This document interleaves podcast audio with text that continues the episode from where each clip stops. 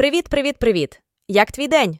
Сподіваємося, що все добре. О, так, сьогодні ми тут, щоб обговорити деякі важливі події, які відбуваються у світі. Ти готовий, Дакс?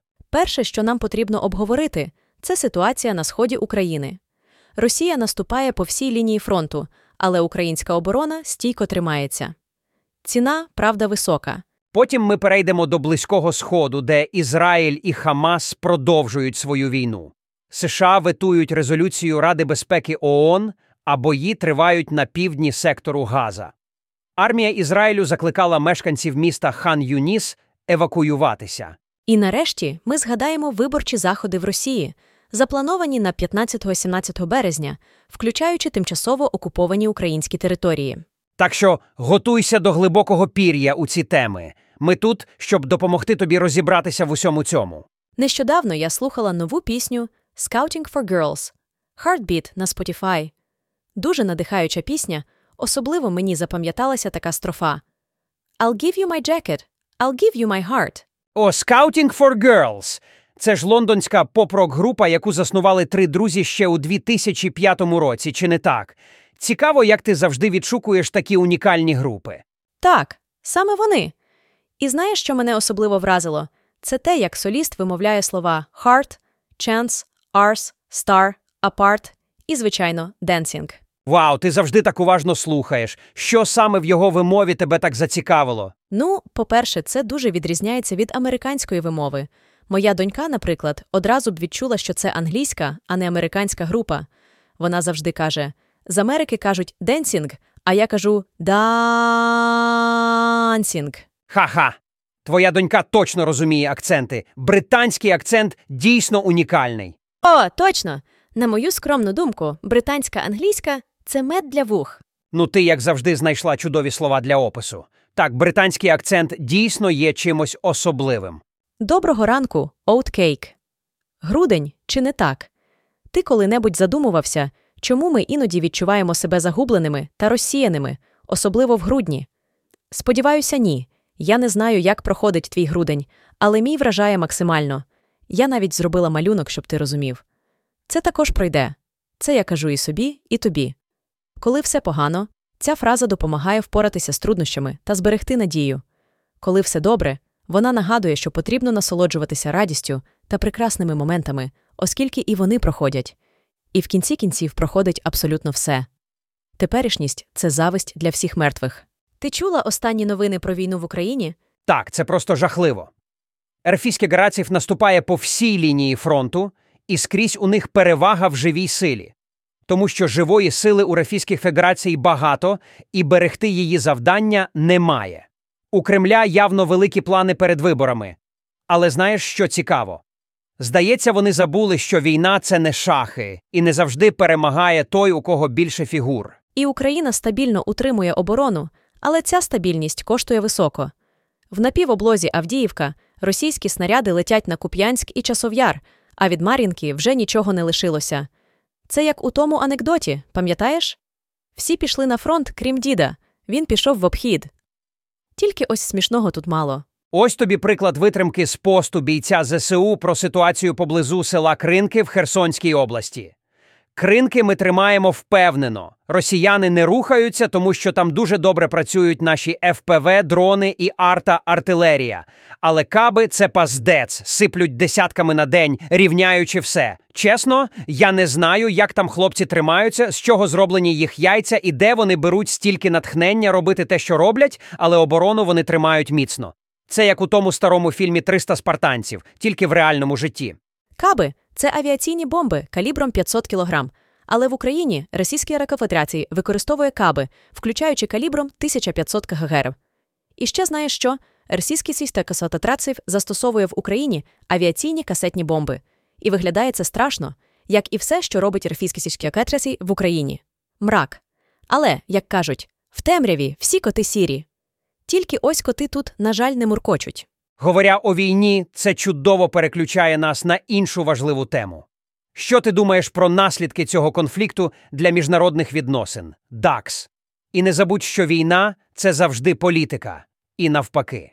Пам'ятаєш, я тобі писала про Хав'єра Мілія, який став новим президентом Аргентини? Так, пам'ятаю. Дуже цікава особистість. Отже, на його інавгурації був присутній Зеленський. І не лише він, там був також Віктор Орбан, прем'єр-міністр Угорщини. Вау, це цікаво. І вони зустрілися і поговорили? ЗМІ повідомили, що Зеленський і Орбан спілкувалися на інавгурації, але деталі їх розмови не розголошуються. Є лише фотографії, які говорять самі за себе. Мені здається, Орбан, ймовірно, підняв питання про положення етнічних угорців в Україні. Можливо. Але це не єдине, що відбувається в політичному житті Зеленського. Недавно він розмовляв по телефону з Макроном, а завтра, дванадцятого грудня, у нього запланована зустріч з Байденом. Ого! У нього дійсно напружений графік. І що, питання про надання військової допомоги Україні на наступний рік має бути вирішено найближчим часом? Так, саме так. Вирішення буде ухвалено найближчим часом. Ми продовжимо слідкувати за цими подіями. Отже, Oatcakes, готові переключитися на іншу гарячу точку світу? Поговоримо про конфлікт в секторі Газа. Так, це тема, яку не можна обійти стороною. У минулу п'ятницю США поставило вето на резолюцію Радбезу ООН, підготовлену ОАЕ. Резолюція закликала до припинення вогню в секторі Газа, вимагала звільнити всіх заручників і вимагала, щоб обидві сторони дотримувалися норм міжнародного права. В підтримку виступили тринадцять з п'ятнадцяти поточних членів Ербеку ООН, включаючи Ерсізіків, Аграців та Китай. Великобританія утрималася. Скотоншта обґрунтували своє вето тим, що в резолюції відсутнє засудження Хамасу та підтвердження права Ізраїлю на самооборону. Пізніше в неділю генсек ООН Гутереш засудив США та заявив, що Рада безпеки паралізована геостратегічними розбіжностями, і це підриває авторитет та довіру до цього органу. Зараз найжорстокіші бої відбуваються на півдні сектора Газа, у місті Хан-Юніс. Армія Ізраїлю закликала мешканців міста евакуюватися, оскільки бої лише посилитимуться. Проте, за словами правозахисників, там, куди пропонується евакуюватися, нічого немає. Ані житла, ані води. Міністерство охорони здоров'я сектора Газа повідомляє про вісімнадцять тисяч загиблих з сьомого жовтня. У Тель-Авіві кажуть, що війна може закінчитися вже завтра, якщо Хамас складе зброю і звільнить заручників. Цікаво, що думають про це заручники Хамасу. У них залишилося ще сто тридцять людей. Вони пережили тижні без світла, їжі та сну. Якщо ти хочеш дізнатися більше про події цієї війни, можеш почитати текстову трансляцію подій на бі бі сі або вчорашні події війни на Times of Israel. Ти знаєш, Dax, як ми щойно дізналися, мирне вирішення в секторі Газа все ще у процесі. Це нагадує нам про складність міжнародної політики. Але, говорячи про мирні рішення і політичну ситуацію, це чудово переключає нас на виборчі заходи в російського ракольсятуя. Так, це не просто події, а цілий спектакль. Уяви, вибори призначені на п'ятнадцяте-сімнадцяте березня. І ось Путін погодився на прохання військових та їх матерів, лікаря і шахтаря йти в п'ятий раз на посаду президента. Це викликає багато питань про демократію та свободу вибору в Росії. О, це звучить як анекдот, чи не так? Але, на жаль, це не жарт. І що ще цікавіше, ці псевдовибори російських граців намірено проводити навіть на тимчасово окупованих українських територіях, а саме в Криму та окремих районах Донецької, Луганської, Запорізької та Херсонської областей України. Це викликає серйозні обурення щодо порушення міжнародного права. Так, це очікувано. Але знаєш, що ще цікаво? Кажуть, Путін вже готується до виборів дві тисячі двадцять четвертого року. Але навіщо вони йому? І чому взагалі авторитарні лідери так люблять голосування? Це питання, яке багато хто собі задає. Це дуже поширене питання – Oatcake. І в цьому матеріалі є досить вичерпна відповідь. Але це вже тема для іншої розмови. Можливо, це пов'язано з бажанням підтримувати видимість демократії та легітимності. Але, говорячи про демократію та свободу вибору, це чудово переключає нас на ситуацію з правами ел ге бе те в Росії.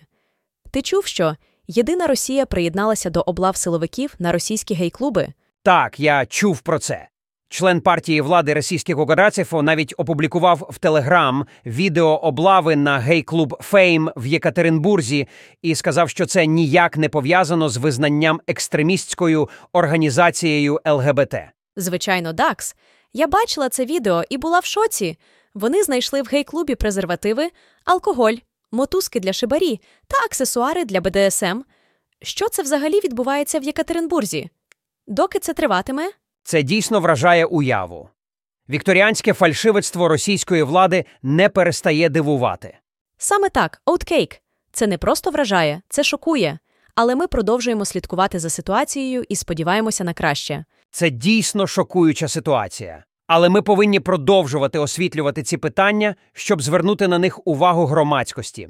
Цілком правильно, Дакс. Поки ми тут, давайте посміємося з цієї ситуації. Уявіть, як вони були здивовані, коли знайшли мотузки для шибарі. От що це. Чи це справді те, про що я думаю? Ха-ха, так, це справді забавно уявити. Але, на жаль, реальність набагато менш забавна. Так, Oatcake, це правда. Але ми продовжуємо сподіватися на краще і боротися за рівність та свободу вибору для всіх. Ти знаєш, Дакс, в Грузії відбуваються цікаві події. У суботу в Тбілісі відбувся великий марш на підтримку заявки Грузії на вступ до Є Ес. Їх суспільство об'єднане, і вони хочуть до Європи. Вони звертаються до лідерів усіх двадцяти семи країн Є Ес. Так, це сталося саме перед засіданням Євросоюзу, яке відбудеться чотирнадцятого та п'ятнадцятого грудня. Крім того, на цьому засіданні буде розглядатися питання про розширення Є Ес. Точно.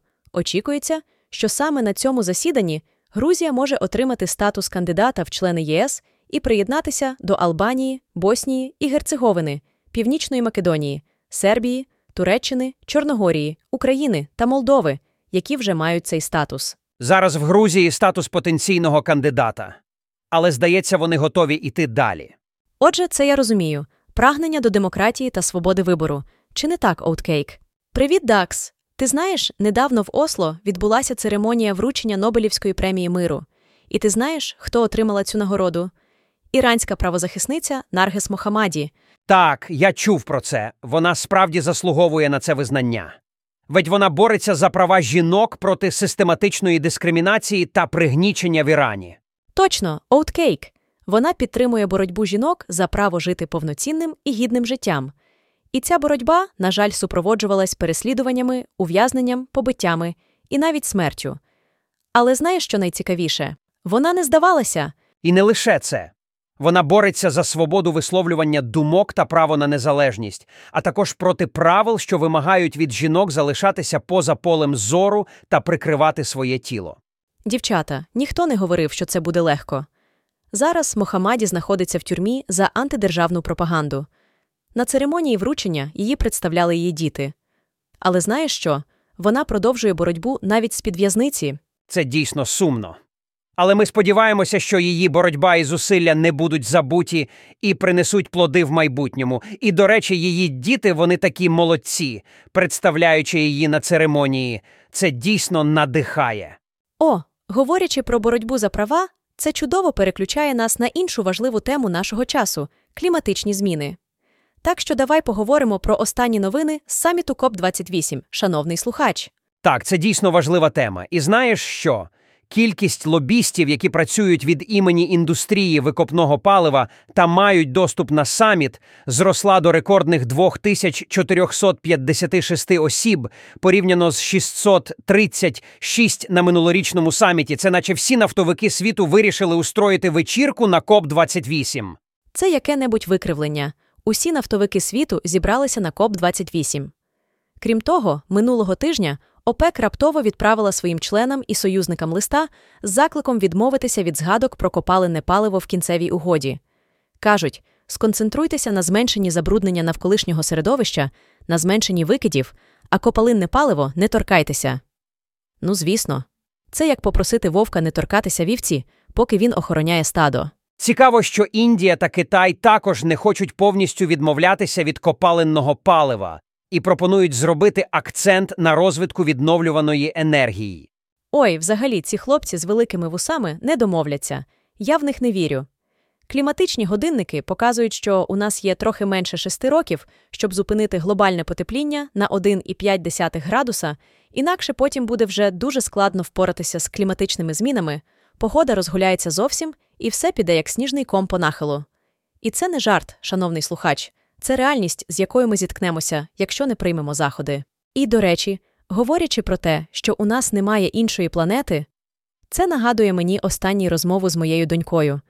Вона запитала мене, яку планету я б обрав, якби була одна, повністю без забруднення та з рибою, а друга – наша. І я, знаєш, обрав би нашу. Справді? Навіть з урахуванням усього забруднення та потенційного затоплення від танення снігу в горах? Так, саме так. Я сказала їй, що на нашій планеті теж є риба і суші, і що вона просто ще не знає, яка земля класна. Але вона була впевнена, що на тій планеті краще, тому що там немає забруднення. Ну, суші – це, звичайно, аргумент. Але що ти сказала на її зауваження про забруднення? Я погодилася з нею, що ми повинні робити щось з забрудненням і захищати нашу планету. Але я все одно люблю нашу землю, незважаючи на всі її проблеми. Моя донька подивилася на мене так, ніби я не в своєму розумі. Ну, ти ж розповідаєш їй про своє майбутнє життя на Марсі, оточений онуками, сидячи в кріслі-качалці та обгорнутий пуховим платком. Можливо, вона просто не розуміє, чому ти хочеш залишитися на землі? Можливо, ти правий. Я дійсно іноді хочу покинути землю, але не через забруднення. Хоча забруднення явно не додає бажання залишатися. Переходячи від обговорення забруднення землі, давайте поговоримо про творчість та мистецтво. Наприклад, про Тейлор Свіфт, яка була названа «Людиною року» за версією журналу «Тайм». І це не просто так, адже вона не лише талановита співачка, але й жінка з унікальним поглядом на життя. Так, Тейлор Свіфт. Вона справді заслуговує на це звання. У інтерв'ю з «Тайм» вона сказала: «Є одна річ, яку я усвоїла. Моя реакція на все, що відбувається, хороше або погане, це продовжувати творити, продовжувати створювати мистецтво. Також я зрозуміла, що немає сенсу активно намагатися перемогти своїх ворогів. Сміття завжди само себе винесе». Отже, це я розумію. Справжнє позитивне налаштування.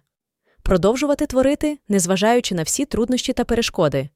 І не витрачати час на боротьбу з ворогами, оскільки, як вона сказала, сміття завжди само себе винесе. І знаєте що, Дакс? Це як з нашими проблемами, іноді краще просто продовжувати рухатися вперед і не звертати уваги на негатив. Це дійсно вражаюче ставлення до життя та творчості. І це, безумовно, одна з причин, чому Тейлор Свіфт стала людиною року за версією журналу «Тайм». І, до речі, вона стала наймолодшою жінкою, якій присудили цей титул. Це досягнення, чи не так, Дакс? Привіт усім! Я на сцені і хочу з вами поділитися чимось цікавим. Знаєте, завжди вражалася Тейлор Свіфт та її унікальним підходом до життя. Це завжди було для мене джерелом натхнення та веселощів. А промовляючи про веселощі, переходжу до тих кумедних картинок, які ви мені надсилаєте. О, остання була просто чудова! Я так посміялася. Цікаво, вгадайте, в який час мені надіслали цю картинку? Спробуйте, це буде весело.